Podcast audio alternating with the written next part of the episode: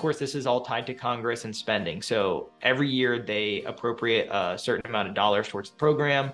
We've run out here and there, but they, they always give us more. It's just maybe there's a gap of a couple days, and that, that hasn't happened in many years. And the reason it's not too much of a big deal is because this is one of the few, first of all, few programs in Washington that's actually working and also has bipartisan support. The following podcast is brought to you by Thryv. Manage, run, and grow your business all from one dashboard using one login. Small business runs better on Thryv.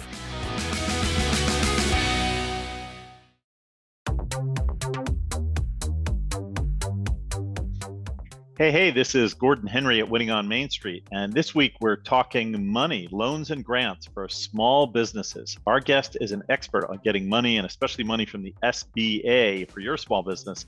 His name is Ray Drew. Welcome, Ray. Thank you for having me. Great to have you. So, Ray, uh, we're going to do a quick uh, bio uh, and then we'll get into our discussion. Ray Drew is a managing SBA business development officer at a company called Fund-Ex Solutions Group. He's dedicated his career to helping small business owners navigate SBA borrowing. His job is to structure a customized loan solution that meets the needs of the business and guide the entrepreneur through the business. Prior to, prior to joining Fund-Ex, Ray spent six years helping a startup SBA 7A lender grow to one of the top SBA lenders in the country. Ray likes to say he eats, sleeps, and breathes SBA lending. What should you, our listeners, get out of this episode? If you're looking to build and grow a business, you may benefit from an SBA loan. Ray can help you answer the questions of if and how you should get an SBA loan. So let's get into it. Um, Ray, first, maybe you could just tell us a little bit about your background and how you got here. Absolutely. Yeah. So, I mean, I fell into it right out of college. I graduated in 2011. And if I could take you back for a second, that was a pretty rough time in the economy, particularly for small businesses and like access to capital was rough. I mean, I I worked for an SBA lender at the time. I was 22. I was so I was like kind of getting my feet wet here and I people would send in packages uh, of their finance financials in the mail some sometimes still at this point and uh, they'd be trying to buy a building for their business right? They were renting they're tired of renting they want to buy the building. Sba loan is one of the financing options to do that. And i just kept seeing all these tax returns that were not profitable. So i was telling a lot of people no because you have to be profitable to to qualify for these loans right? So in my other half of the job i was just cold calling real estate brokers trying to get a book of business built. And that's kind of how I fell into it. It's been 12 years now. And I've been through now this whole kind of economic cycle from that beginning to kind of like this tail end of it. So it's been pretty interesting. And and today I'm working for Fund-Ex Solutions at, as a business development officer, uh, managing a team as well as doing my own production. And um, this is a much different time than back then. I can tell you that. So it seems like you're pretty passionate about SBA loans. Why why should small business owners be excited about this area of lending?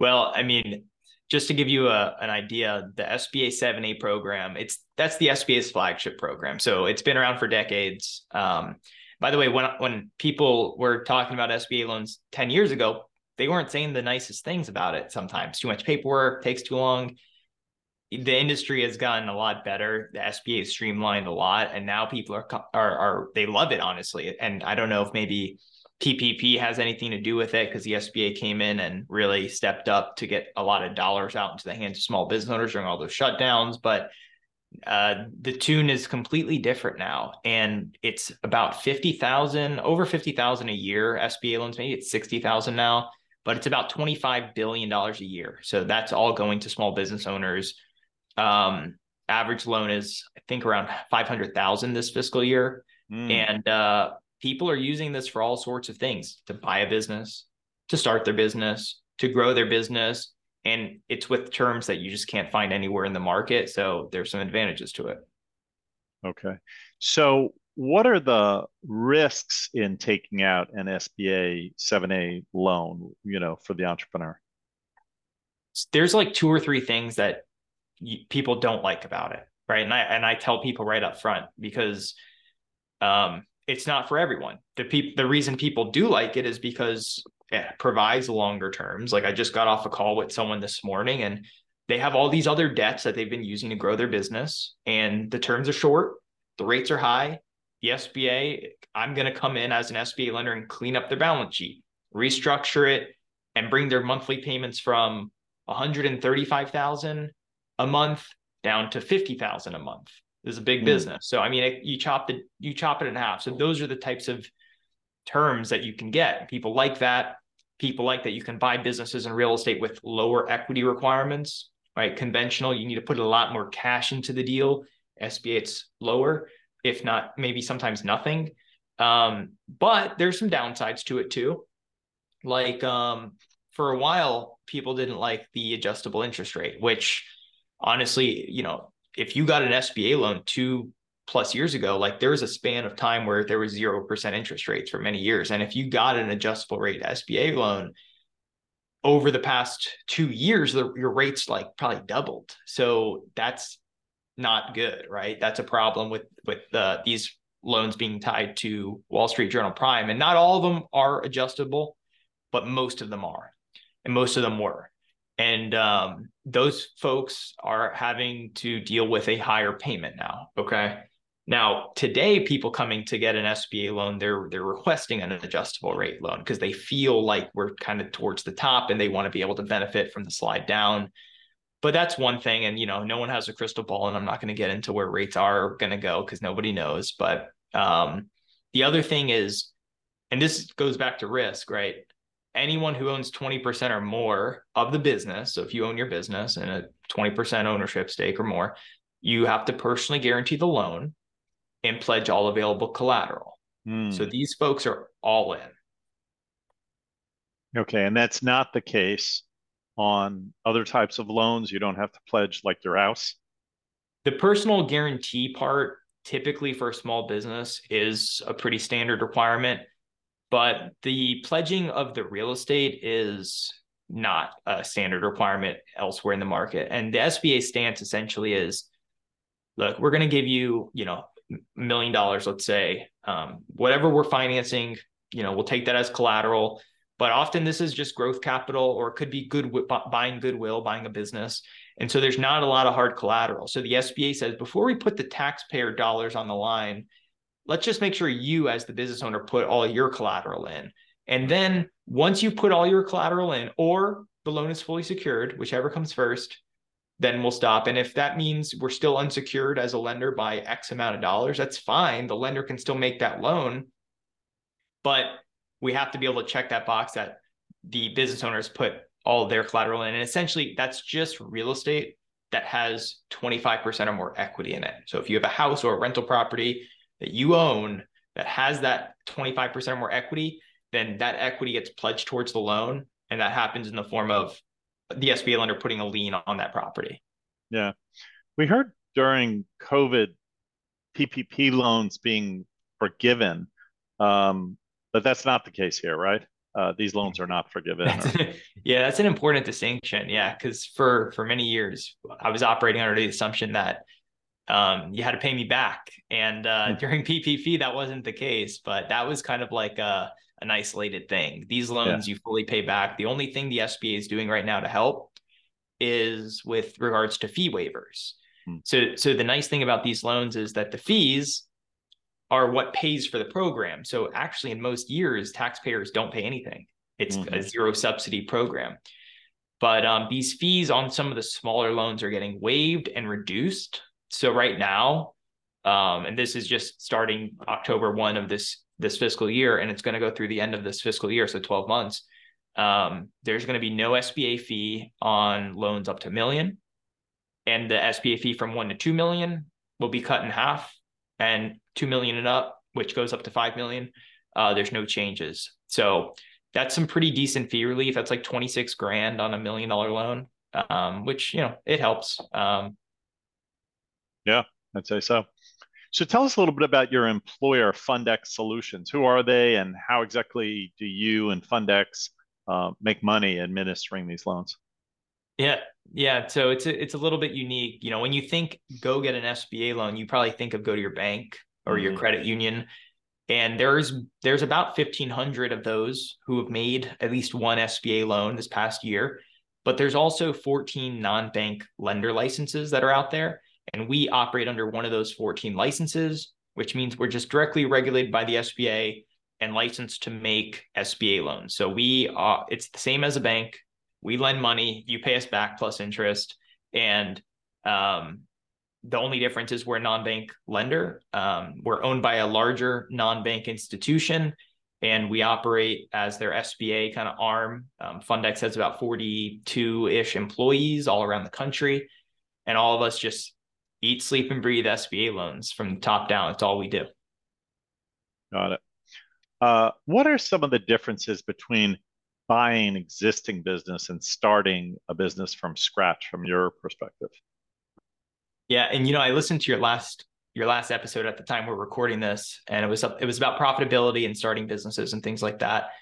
And um, you know, with the starting of the businesses, the odds aren't in your favor, just statistically speaking. Okay, yeah. and I, yeah. so I, you know, so I finance a lot of business acquisitions and you know, lately, the last three years, it's just been taking off. I think the idea is really getting out there. And then there's this also, there's this wave of uh, baby boomers retiring. I think it's like 10 or 11,000 a year. Um, and a lot of them own businesses. And what we're seeing is that their children, who are typically millennials, uh, they have maybe minimal interest in taking over the family business. Uh, these are often blue collar manufacturing businesses, trades, things like that. So these businesses are are being sold into the open market. They're perfectly good, profitable businesses, and it's estimated that like uh, I think the number seven trillion dollars worth of these businesses has, has to sell this decade. So mm. what we're what we're seeing right now is the largest transfer of wealth the country's ever seen, and people are are you know sitting in corporate America or in different walks of life saying, you know, I want to work for myself. I don't want to work for you know someone else anymore, and I want to start building my own my own wealth, my money. And um, if you buy an existing business, you kind of cut through that startup phase and you acquire an established, existing, profitable business that's cash flowing right out of the gate, bypassing a lot of that risk from the startup. And the SBA 7A loan is the primary way to do that. Okay. So just to be clear, a SBA 7A loan can be used to buy a business, but can it not be used to launch or you know start a business? There's a lot more access for business acquisitions. Business acquisitions is off the charts right now. Myself, it's 80% of what I'm doing on a daily basis. Um, there's a lot of lenders doing it now. Startups, we kind of look at as from the lending side, kind of in two buckets. There's like uh, franchises that are established franchises like you know Orangetheory Fitness, Dunkin' Donuts, things like that. There's a lot of access for those types of startups. When you get into an independent startup. It's a lot tougher. It is yep. possible for sure, um, but the pool of lenders that will entertain those types of loan requests is smaller, and the requirements will be a little bit stricter. Got it. Yep, makes sense. Um, what does it take to qualify for the SBA loan? Like if somebody is listening to this and thinking, okay, I'm interested, you know, just walk us through the process. Yeah, so you start with kind of like what what the loan's going to be used for. So let's say it's a business acquisition. Um, the business acquisition, a lot of the underwritings on the business itself that's being acquired.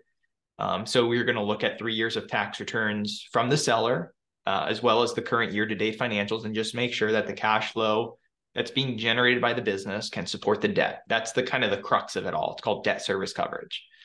Then on the buyer side, I look for three things.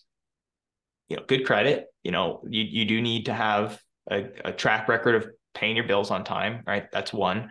Um, two is cash or some sort of assets. I mean, you you don't need to be rich or wealthy by any means to do this. I mean, I did a loan for someone last year who was a receptionist at the hair salon, put herself through beauty school, became a stylist, started managing the business, and was a stylist, and then bought the business. So she worked her way up from receptionist to CEO, essentially, of a salon.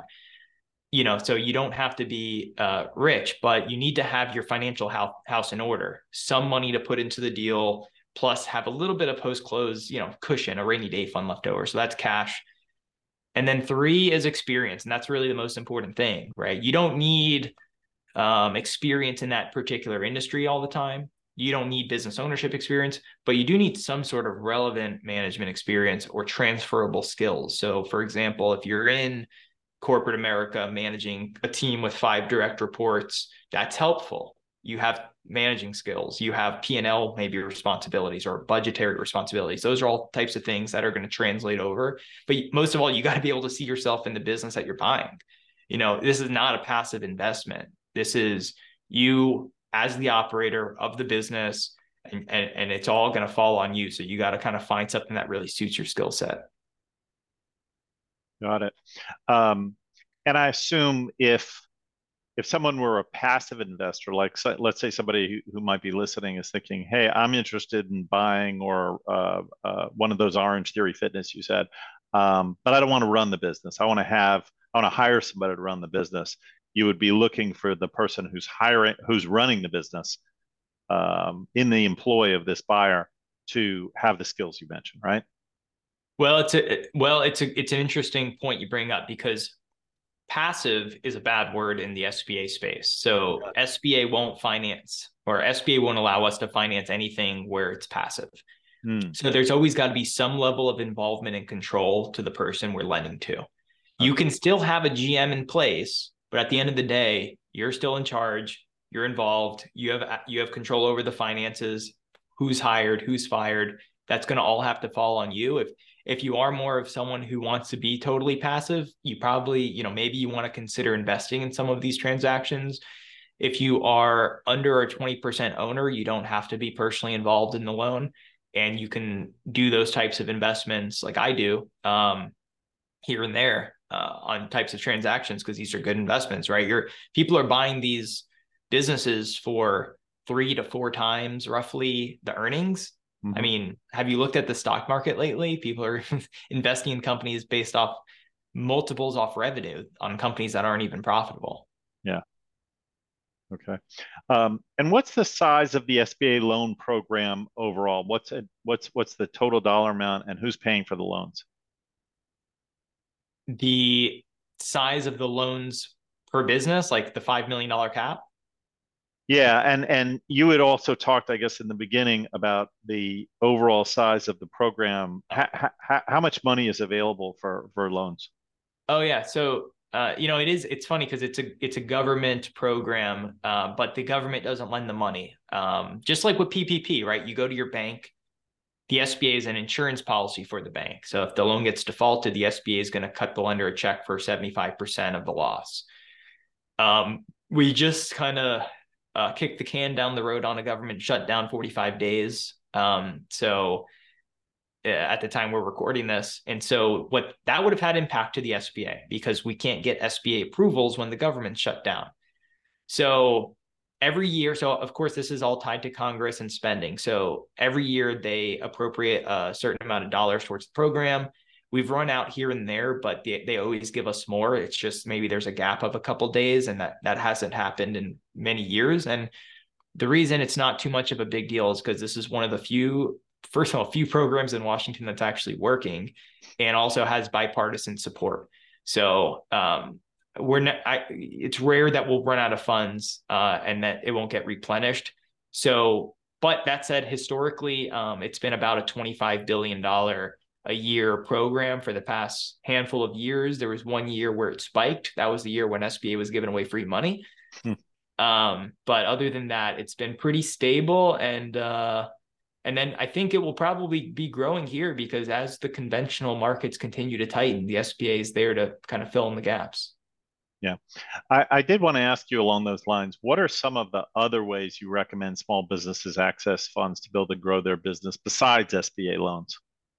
Well, the SBA loan, the whole point of it is it's to provide access to capital and historically was for businesses that couldn't get it elsewhere on reasonable terms. And back in the day, even before I was doing it, you'd have to provide that decline letter from your bank because we only wanted SBA, you know, they only wanted to do loans where you needed them. Now it's a little different. Um, you don't need to do anything like that nowadays. You can just go get your SBA loan, and um, but that said, it, in some cases, it is a stepping stone financing product, depending on what you're trying to do. Like, for example, if you're buying a building for your um, business, there's three really primary options when you go to your bank. Um, there's the SBA 7A, which is what we're talk- been talking about. There's the SBA 504, which is a niche SBA program that's a little different, but it's for real estate specifically. And there's conventional. The big difference between the three of those is, uh, you know, if you come to me to to finance your building with the 7A, I could do that. You probably don't need to put any money into it. I'll just kind of use the equity you've built up in your business on your balance sheet and kind of just say, all right, there's equity there. Most of these are then getting financed these are mostly for growing businesses that really want to hang on to their capital and reinvest it into their business. So we're going to preserve their capital with the 7A. 504, you need 10% down typically.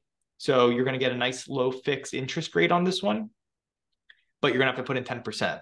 On conventional, you're putting in probably 20%, right? And then you're going to get a low fixed interest rate. So it's like what's best for you. If you don't if if you don't need to preserve your capital, you have this money, it's not doing anything here, putting it into one of those other programs might be a better fit, as well as maybe using the 7A to then refinance in three, five, seven years and graduate into conventional. That's on the real estate side. On a lot of other types of lending, because there's a lack of hard assets involved, like a business acquisition, SBA is the only game in town on these business acquisitions for one to six million ish dollars for uh, enterprise value because you know, aside from the seller financing it and buyer's cash, you know, who else is going to finance, you know, a, a business acquisition for $3 million with no collateral? Right. Are there any catches that we haven't talked about that people should know about? Um, I mean, I, they come to Fund-Ex, they meet Ray Drew, they fill out the forms. Uh, they've got a legitimate request. They, they're looking to buy, let's say, a, a, a franchise or something like that. Um, they, they have a good track record of uh, managing people, maybe. Um, what what don't what what what haven't we said that they should know about? Okay, yeah. So there's actually a lot of really important points. Um, people every day I talk to folks, they always ask me about the process and the timeline, right? It's literally all we care about is, you know, am I approved and when can we close? That's like what it comes down to most of the time. And with the SBA process, it's not that simple. So there are landmines. It dep- if it's a business acquisition, we I like to say the deal's going to die at least once before it closes. and and these are, you know, two you know 60 day to 90 day types of time frames when you go to buy a a business, you know, on real estate, maybe you can do a 60 day type of close. It's a little more simple, but you still need due diligence like environmental and appraisal. So these things take time and there's a lot that can happen. So my my blanket advice is just to work with someone who's an expert. There's, you know, a, a hundred, 150 lenders that I would deem experts. They are going to work every day to do SBA loans.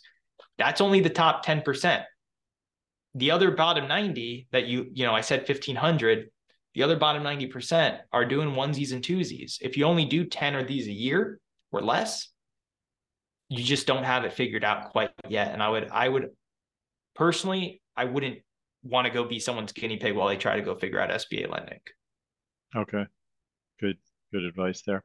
Uh, ray we're going to take a very quick break 30 seconds. Uh, don't go anywhere. We'll be back with more from ray drew this episode of Winning on Main Street is brought to you by Thryv, the small business management platform that you and your customers will love, no matter where you are. Thryv helps you run your business, keep organized, and get paid faster, all from one login and dashboard.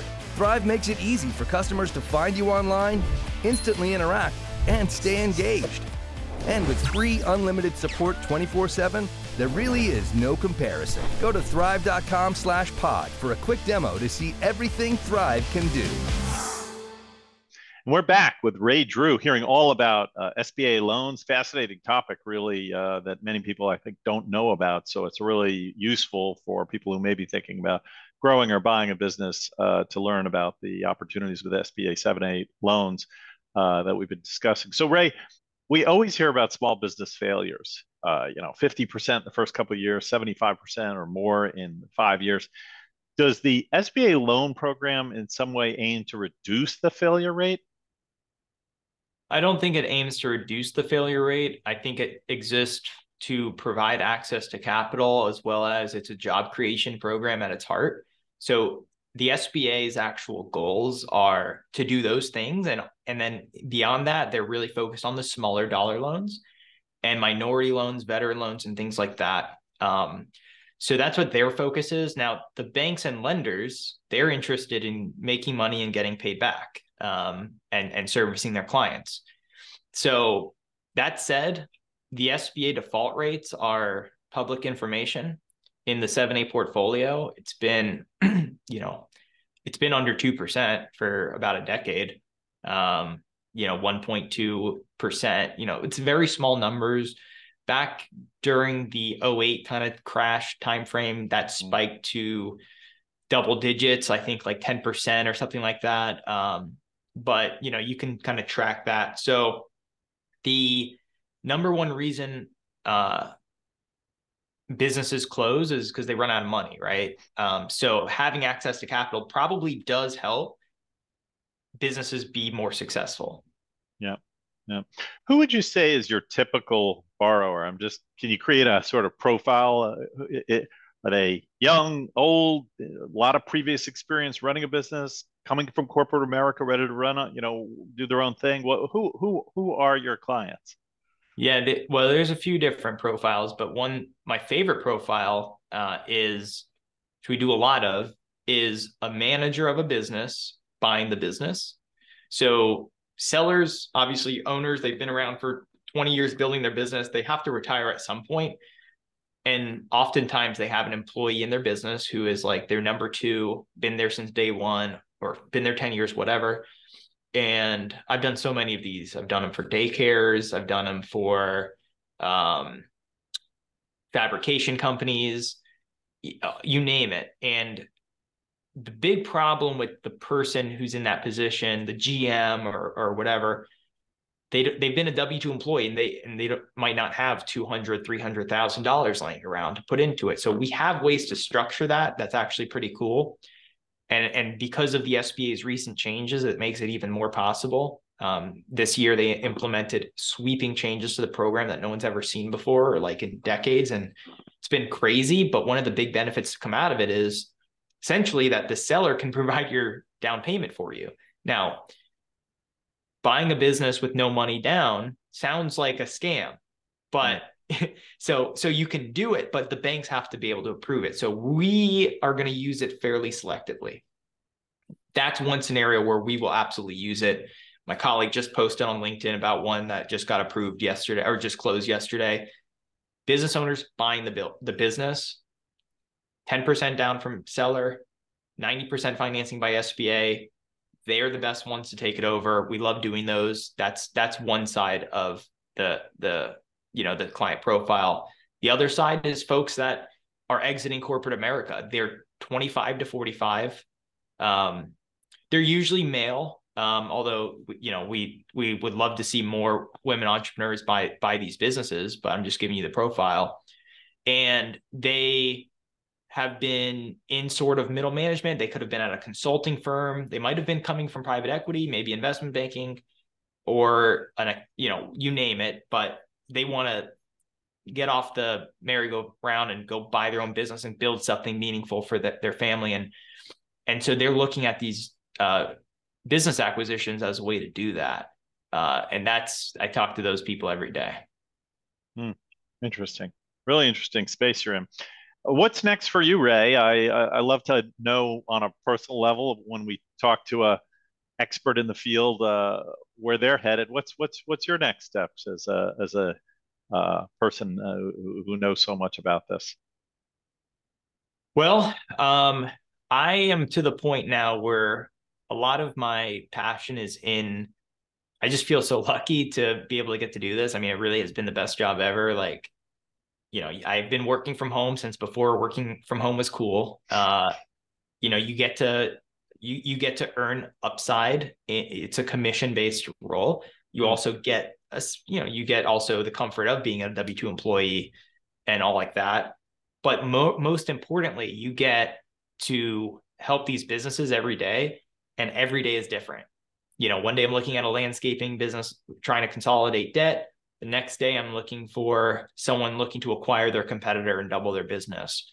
And it's all fascinating and it's and it's like I have the knowledge that they need to make this happen and putting in the 10,000 hours you get to a certain point where it's like okay, I have these superpowers, I want to go help people. And be but beyond that like again, I you know, I never thought I'd be doing this, but I feel really lucky to be doing it. And so now my passion is helping other people get into this type of role. So I have a team of three other business development officers, one starting uh, in a couple weeks here, and then one brought in from another department to kind of create a junior business development officer. So I'm teaching him the playbook on how to go and do this.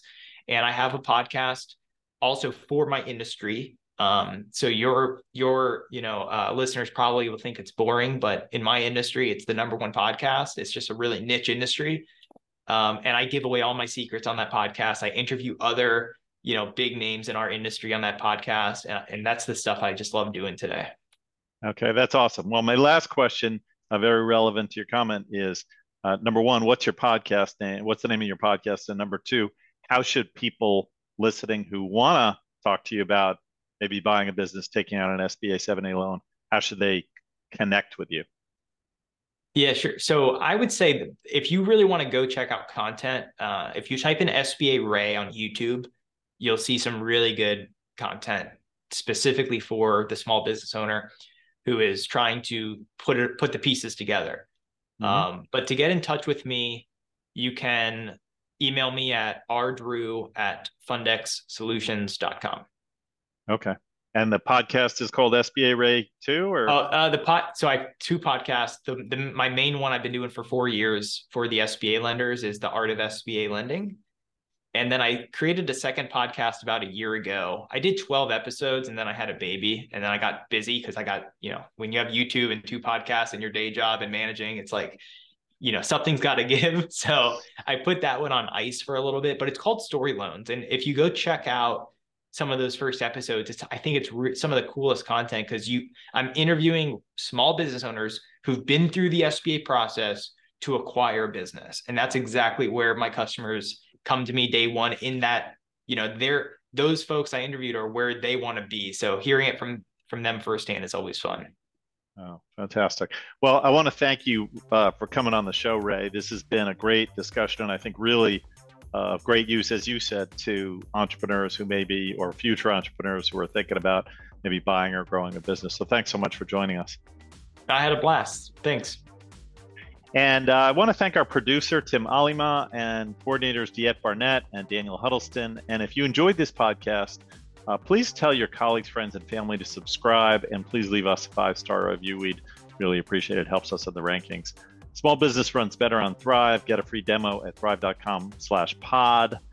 And check out our new free product, Command Center, at thryv.com. Until next time, make it a great week.